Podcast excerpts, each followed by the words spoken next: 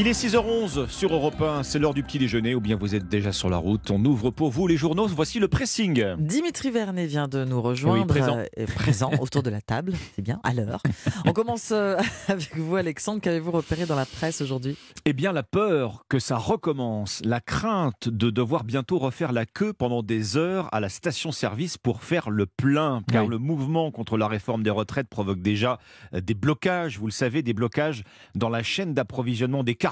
Alors, bien malin qui peut dire ce matin euh, combien de temps tout cela va durer, mais il suffit de trois jours pour qu'une station-service se retrouve à sec. Trois. Voilà ce qu'on peut lire effectivement ce matin dans le Parisien. Alors, tous les professionnels du secteur le disent, hein, sans livraison de carburant, effectivement, une station-service peut tenir Trois jours, grand maximum. Les petites stations rurales ont des capacités de stockage d'ailleurs inférieures. Il faut qu'elles soient livrées quant à elles toutes les vingt-quatre à quarante-huit heures. Alors la Fédération des combustibles et carburants essaie de nous rassurer. Elle explique qu'il y a pour l'instant une différence de taille avec l'automne dernier, puisqu'actuellement les raffineries continuent de produire du carburant. Il n'y a que les expéditions qui sont bloquées. Façon de dire qu'une reprise des livraisons mettra fin immédiatement à toute éventuelle pénurie. Bon, mmh. la clé du problème, ça va être le comportement des automobilistes. Ah. Si vous êtes au volant, vous êtes d'ailleurs invité à ne pas vous ruer sur les pompes. C'est un appel lancé par la Fédération mmh. des carburants.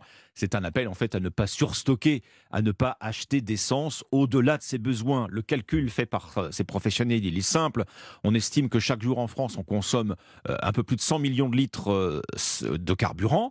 Si d'un seul coup, tous les automobilistes rajoutent en même temps dix litres oui. de précaution dans leur réservoir, ah bah oui. ça fait tout de suite deux cents millions de litres supplémentaires. Autrement dit, vous triplez la consommation nationale. Et c'est ça qui donne un peu des sueurs froides en ce moment mmh. euh, à la profession. Alors enfin, si on nous dit en même temps qu'une station-service a trois jours de cuve devant elle, on risque quand même oui, pas oui, d'aller loin. Ça, oui. Tout va dépendre en réalité des prochains jours. Hein. Quelle sera l'ampleur et surtout la durée des perturbations dans les raffineries, dans les terminaux pétroliers? Est-ce que la production va s'arrêter? Est-ce que les barrages vont durer pour bloquer les expéditions de carburant? On a encore en tête tous hein, les pénuries d'essence de l'automne dernier et beaucoup d'automobilistes qui ont de toute façon besoin de leur voiture au quotidien, bah, ils vont aller faire leur plein de précautions. Oui, c'est ça, oui, en bien trois sûr. jours, mmh. une station-service est à sec.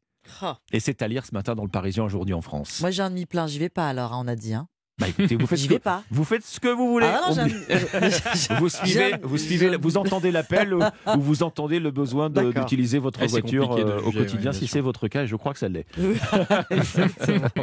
Votre sélection dans la presse ce matin. Un article pour les voyageuses en ce huit mars, en cette journée internationale des droits des femmes, du tourisme au féminin dans le Figaro, euh, qui s'il a toujours existé, prend de plus en plus d'ampleur. Les voyageuses solo sont passées de cinquante-neuf à cent trente-neuf millions entre deux mille quatorze et deux mille dix-sept dans le monde. Elles ont donc doublé, hein, selon l'Organisation mondiale du tourisme, des trentenaires le plus souvent. Alors pourquoi partir entre femmes?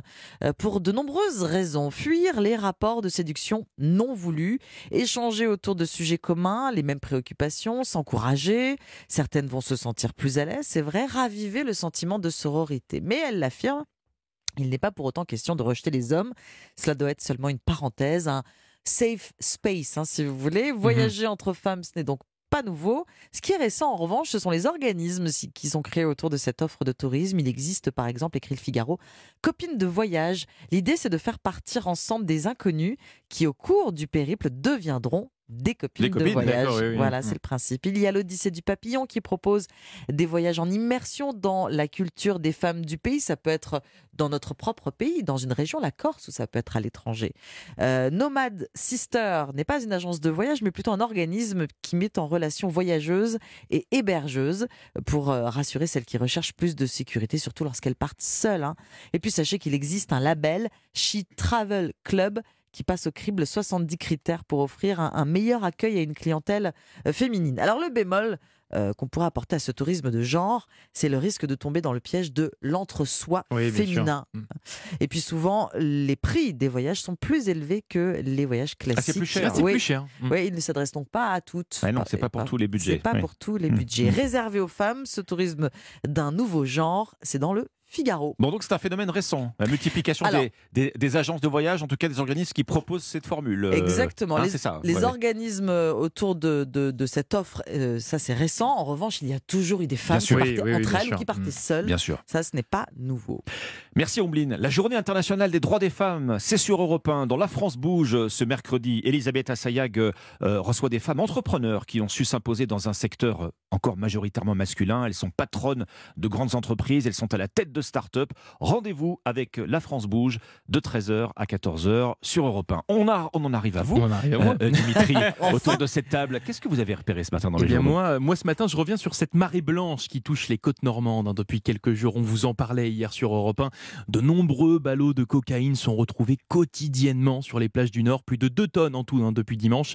Une quantité historique qui pourrait encore augmenter hein, puisqu'à chaque nouvelle marée, des nouveaux paquets s'échouent sur la plage. Du coup, vous vous en doutez, eh bien certains Normands se sont transformés en narcotouristes, hein, c'est-à-dire qu'à chaque nouvelle marée, ils se baladent sur les plages en espérant trouver le fameux trésor, ces ah fameux oui. petits ballots de poudre blanche. On ne ramasse, avant... ramasse plus les coquillages. C'est... Vous allez voir, vous allez voir. C'est ce que nous relate le magazine Le Point ce matin. Hier, il y avait par exemple ce petit groupe de jeunes vêtus de survêtements noirs, les visages masqués, qui scrutaient le les sable. Visages masqués, oui. Et justement, on est là pour chercher des coquillages, ironise l'un d'eux.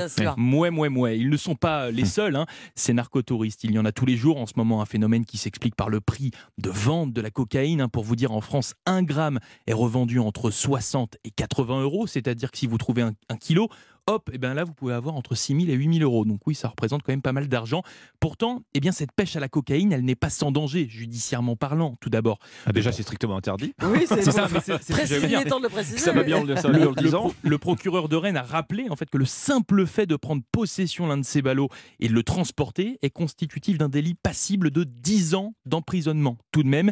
Et puis surtout, au niveau santé, hein, cette cocaïne pourrait représenter un très grand danger pour ceux qui chercheraient à la, à la consommer, puisqu'il il y a de fortes chances qu'elle soit extrêmement pure et donc eh bien, cela pourrait causer la mort de ceux qui la consomment. Cocaïne échouée en Normandie, ramasser la drogue est une très très mauvaise idée. Un article que vous pouvez consommer, lui, dans le magazine Le Point ce matin. Ce qui provoque des questionnements, hein, cet arrivage massif de, ah oui, on ne de, sait toujours pas. de cocaïne, on n'a toujours, toujours pas la réponse. Eh oui, mmh. exactement. L'enquête est en cours. Merci beaucoup Dimitri, merci euh, Alexandre. C'était le pressing. Bon réveil.